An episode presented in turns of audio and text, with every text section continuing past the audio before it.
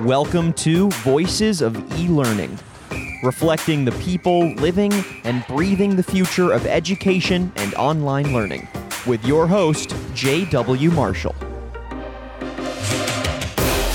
Hello and welcome everyone to today's podcast episode. My name is JW Marshall with MarketScale, and we're very excited to have Sabari Raja with us today. She is the founder and CEO of Nepris. Uh, Sabari, how are you doing today?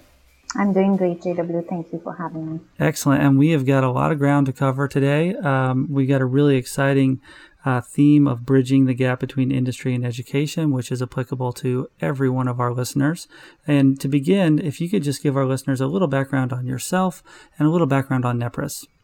Thank you so much. I am Sabari Raja. I'm co-founder and CEO of Nepris. My background has always been in education technology, over 20 plus years in the edtech space primarily focused on using technology solutions and developing technology tools for the classroom. Seven years back, when we founded Nepris, the main mission was to use technology to sort of bridge the gap between industry and education with the primary purpose of bringing real world relevance and career exposure to every student. Why this is important you know, the number one problem that we're solving is 47% of kids drop out because they don't see the relevance of school. We've all been there as educators, as parents. Why am I learning linear equations or why am I learning calculus? This is the number one reason that kids drop out because they don't see those connections. The recent study that was done by Stanford also highlights what we call the opportunity gap. Like innovators were coming from very few parts of the country, and they concluded that this had nothing to do with academic achievement, but everything to do with lack of exposure. So these are the two issues that we set out to solve. How do we bring relevance and how do we bring exposure to every student through industry connections? That's really what we've been working on. In the last seven years, we've reached over 530,000 students, connected them with professionals from over 5,000 companies. What has changed uh, since uh, COVID? What were you doing pre COVID? And now, what is the current state of uh, what you're doing under COVID? And, and where is this going? So, even though, I mean, when, when COVID happened, we had a lot of requests saying, hey, you're already a virtual platform, you should be good to go. I mean, in in an ideal world yes but we still had a lot of work to do because a most important lesson i learned post covid was that virtual and remote are not the same right? So instead of one classroom connecting with a professional now there were uh, 50 different kids in 50 different locations and online management and classroom management and everything was very different so we had to do a lot of work to try and accommodate remote learning in this virtual setting. So we've been we've we've extended our platform to allow students to individually access all of these live sessions from home especially with the teacher permission. And we've also put more emphasis on the asynchronous part of it meaning we do record every live interaction, whether it's a teacher requested industry connection or a company offered live session. We do record all of the live interactions, and we have the largest, most authentic video library in the space, meaning 11,000 plus hours of industry generated content. So, finally, I think we have a chance to really put that to use to enable student self career exploration and stuff. So, long story short, we've we've had to really change and adapt the platform to support remote learning change the way we train teachers extend the platform for more uh, self-paced career exploration possibilities as well. Wow that's amazing. Um, and that lines up exactly with what we're trying to do on this podcast is connect the business world and the education world. So this is a perfect uh, uh, topic to be covering um, we've talked a little bit about the pre and the post COVID, and you've been in ed tech for over 20 years. What else have you seen, just at a macro level, in the industry as has been the biggest shift or shifts that you've seen uh, in the last six months? Yeah, that's a great question. Um, I think the number one shift that I've seen is the parent involvement right um, I mean, I'm a parent of two teenagers, and um, when COVID happened, it was it was right after spring break and i feel like this was an extended spring break that nobody planned for. And even though the school districts did what they could do at that time but most school districts were not prepared for a global pandemic right? So so the last 3 months of last school year really sort of highlighted the gaps um, in sort of enabling a full virtual learning environment by the school district. I mean, many districts have used the summer to sort of understand and fix those issues, and schools are back doing synchronous online learning, and it's so much better than spring. But what happened at that time was, as a parent, each parent started looking at how can we really you know bridge this gap while schools are still trying to figure things out. So so we had to supplement as parents right? And uh, i mean i'm very involved with my kids education and so are many parents but even though even then we were not this involved. We were not involved at the curriculum level. So parents suddenly started really paying attention to what was happening and parents started consuming more of what education technology had to offer, right? So, for example, we immediately reacted to that situation, and for the very first time, we, within three weeks we developed and launched a virtual summer camp, and we only had three weeks to develop, launch, market it, and actually have a consumer focused product, which we've never done before. And there were over 3,000 kids that participated in that seven week camp. It was a week after week, but it was just something that we would have never done. But as an ed tech company, we had to react to this new reality that parents are here and they want solutions and they want to be involved. And again, we are a company that's focused on equity of access. Not every parent, especially parents from lower socioeconomic families, did not have this luxury of finding supplemental content.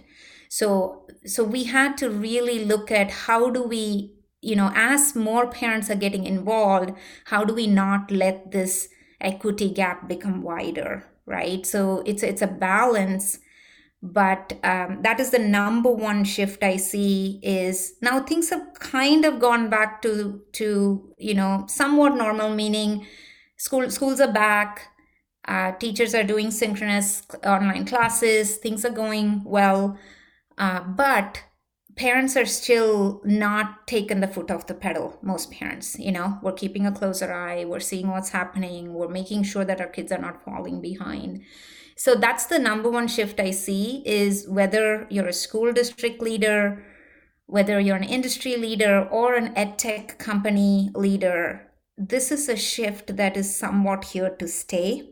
And we all need to ask ourselves, what does that mean for us as a company, you know, as a district? How are we going to keep parents in the loop? How are we going to keep them involved as opposed to sort of widening the gap? That's that's the number one shift I see. Absolutely agree, and that's something we've had a lot of conversation with on the podcast is the increased involvement of parents um, and even the increased ownership of their students' education to a deeper level into the curriculum, and a newfound respect for teachers, of course, now that uh, parents have gotten to put the teacher hat on. Absolutely, um, yes. But I, I, I, think that is one of the silver linings is that parents now are going to stay more involved. Maybe, hopefully, not to the level of teaching every day like some had to do in the spring or even the early uh, fall here. But uh, I think it's really exciting to see that involvement continue into this school year, where hopefully we are uh, getting back to a new normal. Yeah, one thing I wanted to add, JW, if you don't mind. Um, so, for us, you know, I, I, just wanted to give a clear example of how we are shifting our thought process to getting parents more involved. I mean, of course, we launched the virtual summer camp, which was purely focused on getting parents to sign their kids up. But we're not a consumer focused company. That was kind of a stopgap effort to keep engagement going while schools were figuring it out, right?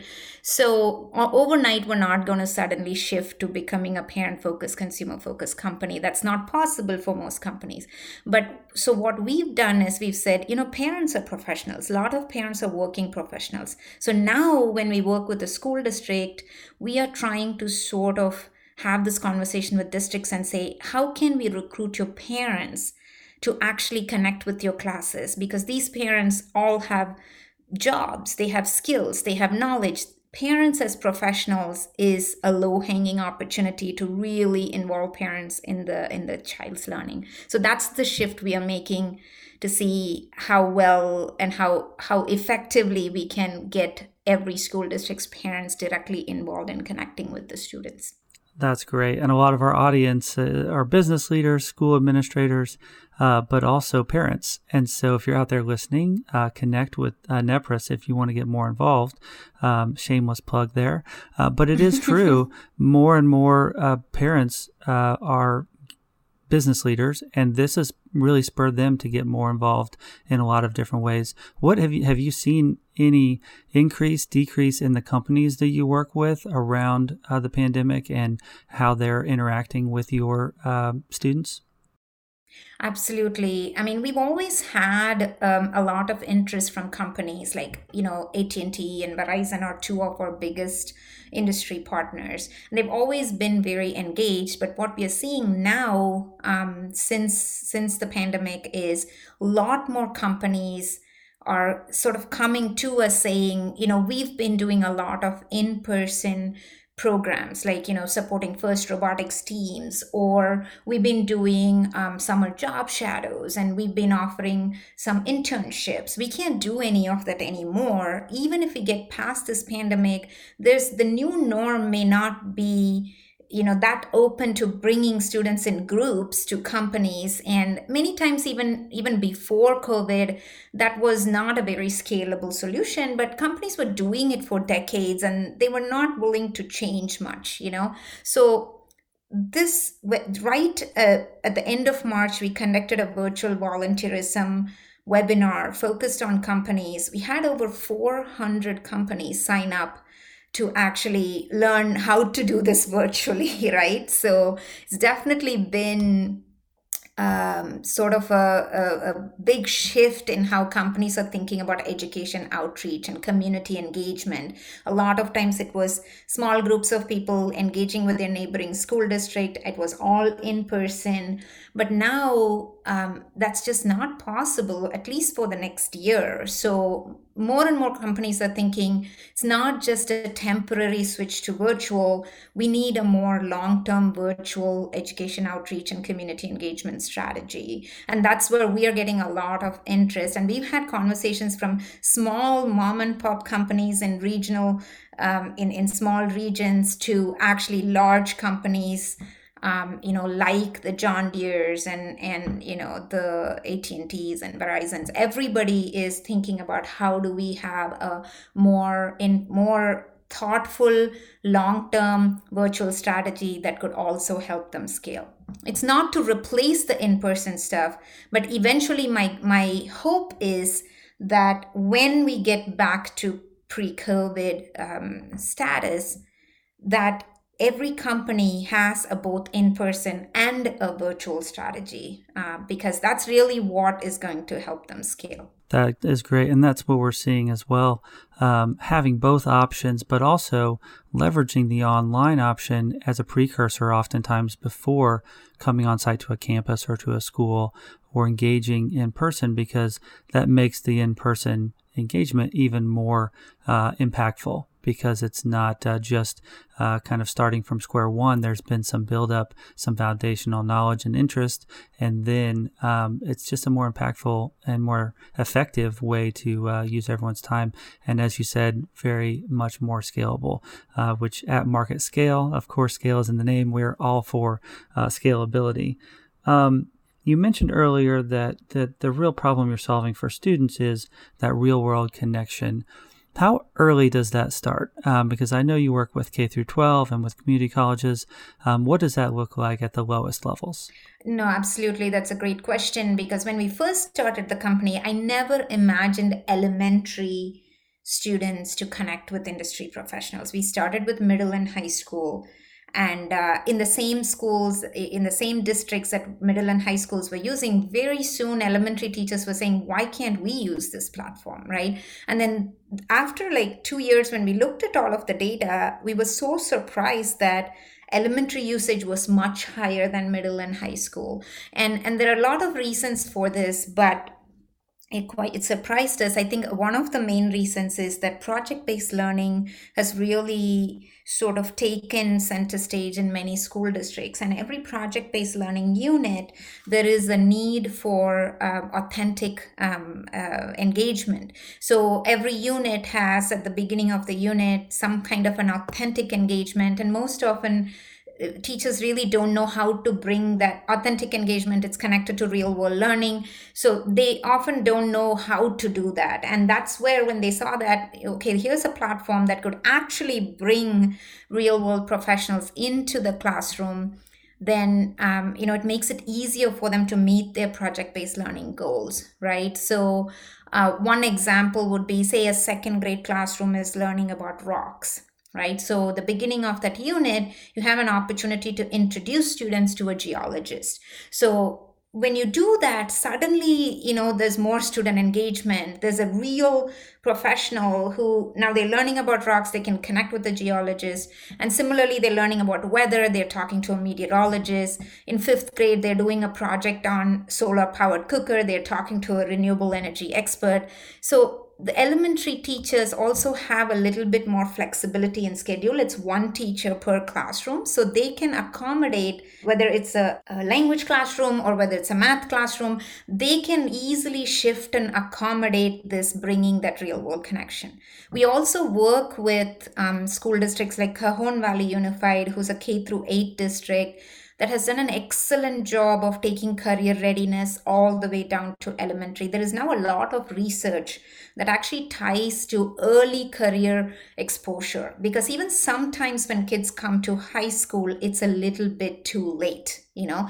So there is a lot of research now tying it, and there are districts like Cajon Valley that's doing a tremendous job.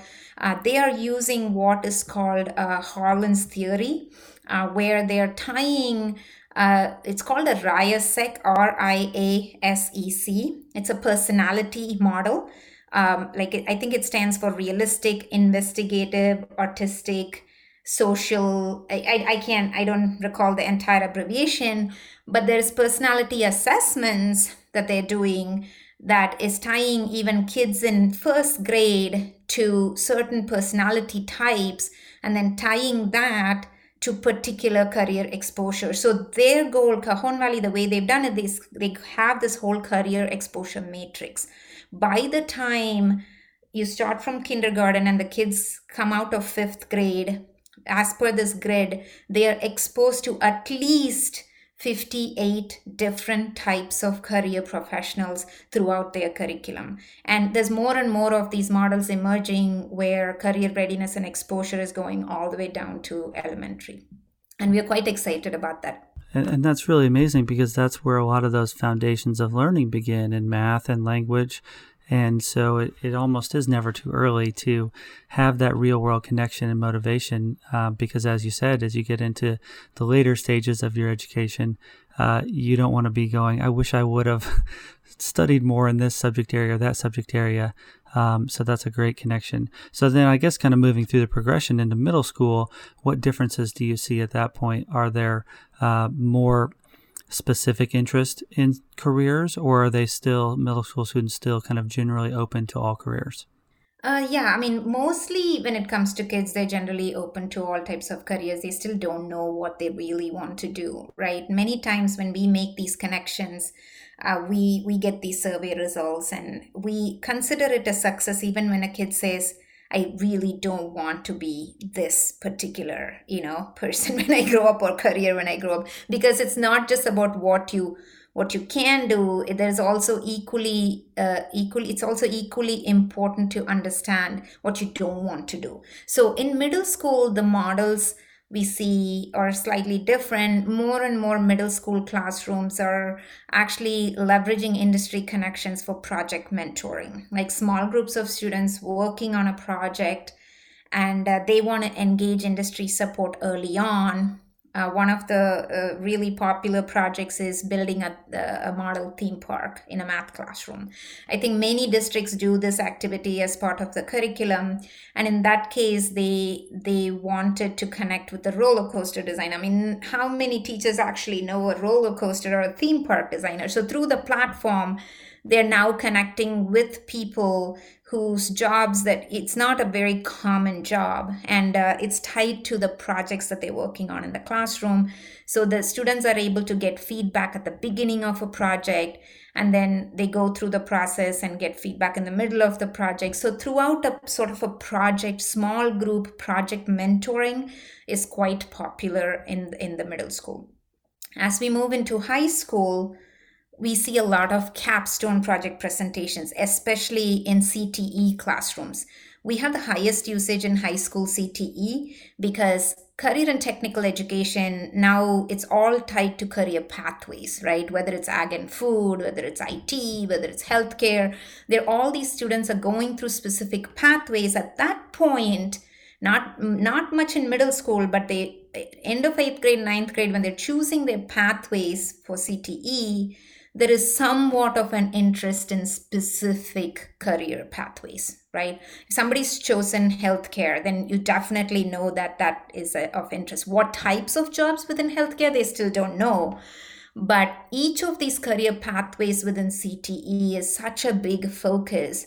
And many of the CTE classrooms are using um, our platform to connect with industry professionals for capstone project presentations. Students work on a project, and the final culmination of the project, they're actually required to present their project to external business and industry community, which most uh, educators don't have access to that even in school districts where they have work based learning coordinators, it is a monumental job to try and coordinate that many uh, industry professionals from different career pathways and stuff. So that's where we, in high school, we do see a lot of CTE classrooms.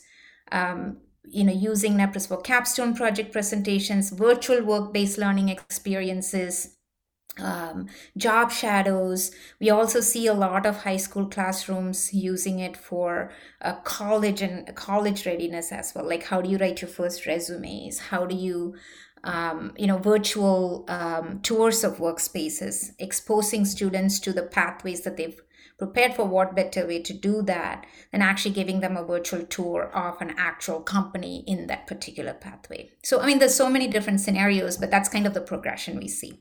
That's great, and and that reminds me, the roller coaster engineer.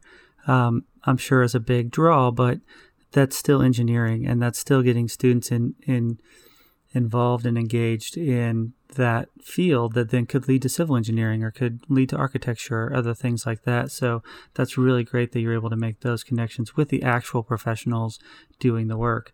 Um, and then to the career uh, you know, the same thing, you know, learning what you, you know, may want to do as your profession, but also learning what you don't want to do, uh, kind of like dating. You may have to date a few people to learn what you don't want in a, in a partner uh, to then realize what you do. So that's so valuable that at these young levels, these students are getting that uh, not just conceptual ideas, but real world uh, connections, and and that's really phenomenal. Uh, and then finally, at the community college level, I would guess it then narrows even more to potentially moving into the, the workforce with these companies. Absolutely. We don't do any last mile placements and stuff. We do host virtual internships and virtual job shadows. So, actually, this morning, um, I heard from one of my team members who's working with a community college in California they are basically setting up a full week of mock interviews for these students. I mean, that's so important for them to be prepared for their first jobs, for, I mean, out of college. So we see a lot more of these happening in community colleges as mock interviews, um, maybe some virtual job shadows and virtual internships as well. But um, we don't we don't really focus on the actual job placement because we are trying to take kids from exposing them and, and giving them different ways to think about what kind of careers and how to get ready for college but at the community college level it's very similar to high school. So we we still see all of this project mentoring project evaluation presentations but we also see a lot more of the resume review sessions and mock interviews with AT&T and Verizon and virtual job shadows um, and and uh, scenarios like that. And shift shifting gears just a little bit um, to the companies that you work with uh, do, do you often find that the companies work at multiple uh, grade levels segments, or do some of your companies just kind of focus on the younger students or the older students? Yeah, I mean that most of them that are that have been doing education outreach for a long time, they kind of go all the way K through 12 and community college. But there is a general fear from companies about working with younger students. So um, many of them would come to us and say, "No, I only want to work with high school students. I don't even know how to engage with the with the six year old." You know, so so that's where um, we we actually dis- we have an opportunity to discuss with them the research and why it's important to connect with younger students. And we have a whole um, sort of a very short training and coaching for presenters before they connect with younger classrooms. Because for for example simple things like you don't want to show up to talk to a second grade classroom with a 40 slide powerpoint deck so that's the kind of that's the kind of thing we are working on is helping them see instead of coming up with a 40 slide powerpoint deck why not do some kind of show and tell? That is more engaging to younger kids. So most companies come in with the idea of hey we only want to work with older kids but we have to sort of educate them and bring them along and train them to be comfortable doing the younger ones so. Absolutely and, and i'll just say even for adult learners the 40 PowerPoint slide deck is not the most engaging uh, either. So uh, maybe take some of those things you learned from Nepris and dealing with the younger students uh, and and use that at uh, at your company as well because that's often uh, if you can engage uh, a younger student like that, then you know that that will still work for old adult learners as well. Um, as far as uh, again on the business side, I'm sure a lot of our listeners are are pretty excited about what you're doing at this point in the show. Um, if they they want to get more involved and interested, what would be the first steps uh, for them to consider? Uh, and and how to connect with you? Oh, it just email us at nepris at nepris.com. Um, you can go to www.nepris.com you will actually get all of the information from there uh, we're, we're also um, about to host another um, webinar that's focused on companies uh, we'll make that announcement soon but as of now i think just go to the website or email us at um, support at nepris.com or nepris at nepris.com Perfect. And what is the the kind of back end process, time commitment? I'm assuming there's a lot of flexibility with the companies, um, but uh, how does that kind of look initially um, as far as um, how to get kind of on the schedule and what would be the volume that they would be ex- could expect? Yeah, no, it's great questions, and I um so it depends on really what scale the companies want to engage. Like um like someone like a Verizon has a full fledged a branded white label version of Nepris that is branded for the company, and there is a whole plan for engaging thousands of their employees in the classroom. But our goal has always been how do we make it really, really simple, right? Somebody, if you, JW, if you want to go in tomorrow and say, my background is in marketing, I want to be able to connect with a few middle school classrooms to talk about marketing, literally takes you five minutes to put in that request. And then the backend process kicks off. We make sure you're actually ready for this, that we actually slate you into the right topics at the right times. So there is a full uh, process where with very little time you can actually offer something right away maybe three weeks from now you want to talk about marketing to a bunch of middle school students so as far as the number of students that will participate it, it really it's a wide range. Um, for example, you know, uh, I think this was uh, when Code.org did a session that was tied to a national theme of Computer Science Education Week. There were over um, 3,000 students from 128 classrooms that participated. Whereas if it's a more focused topic, uh, depending on the time of the year that we are offering and stuff, there may just be a handful of classrooms or there can be 100 plus classrooms. It really it's a wide range. It depends. But our team actually will work closely with every individual professional and every company coming through helping set these expectations making it super super simple to get involved right away perfect that's um I think a great way to kind of wrap up today's time. Um, thank you so much for joining us. You're doing amazing work. Uh, usually on the podcast, we don't uh, promote for our listeners to reach out, but in this case, I'm going to make an exception because it's such a great cause and such a great uh, thing that you're doing to help bridge this gap that is so important uh, now more than ever. So, thank you so much for joining us today. Absolutely, JW. Great to connect with you again. And to all of our listeners, thank you so much for joining us as well. And remember to always keep learning.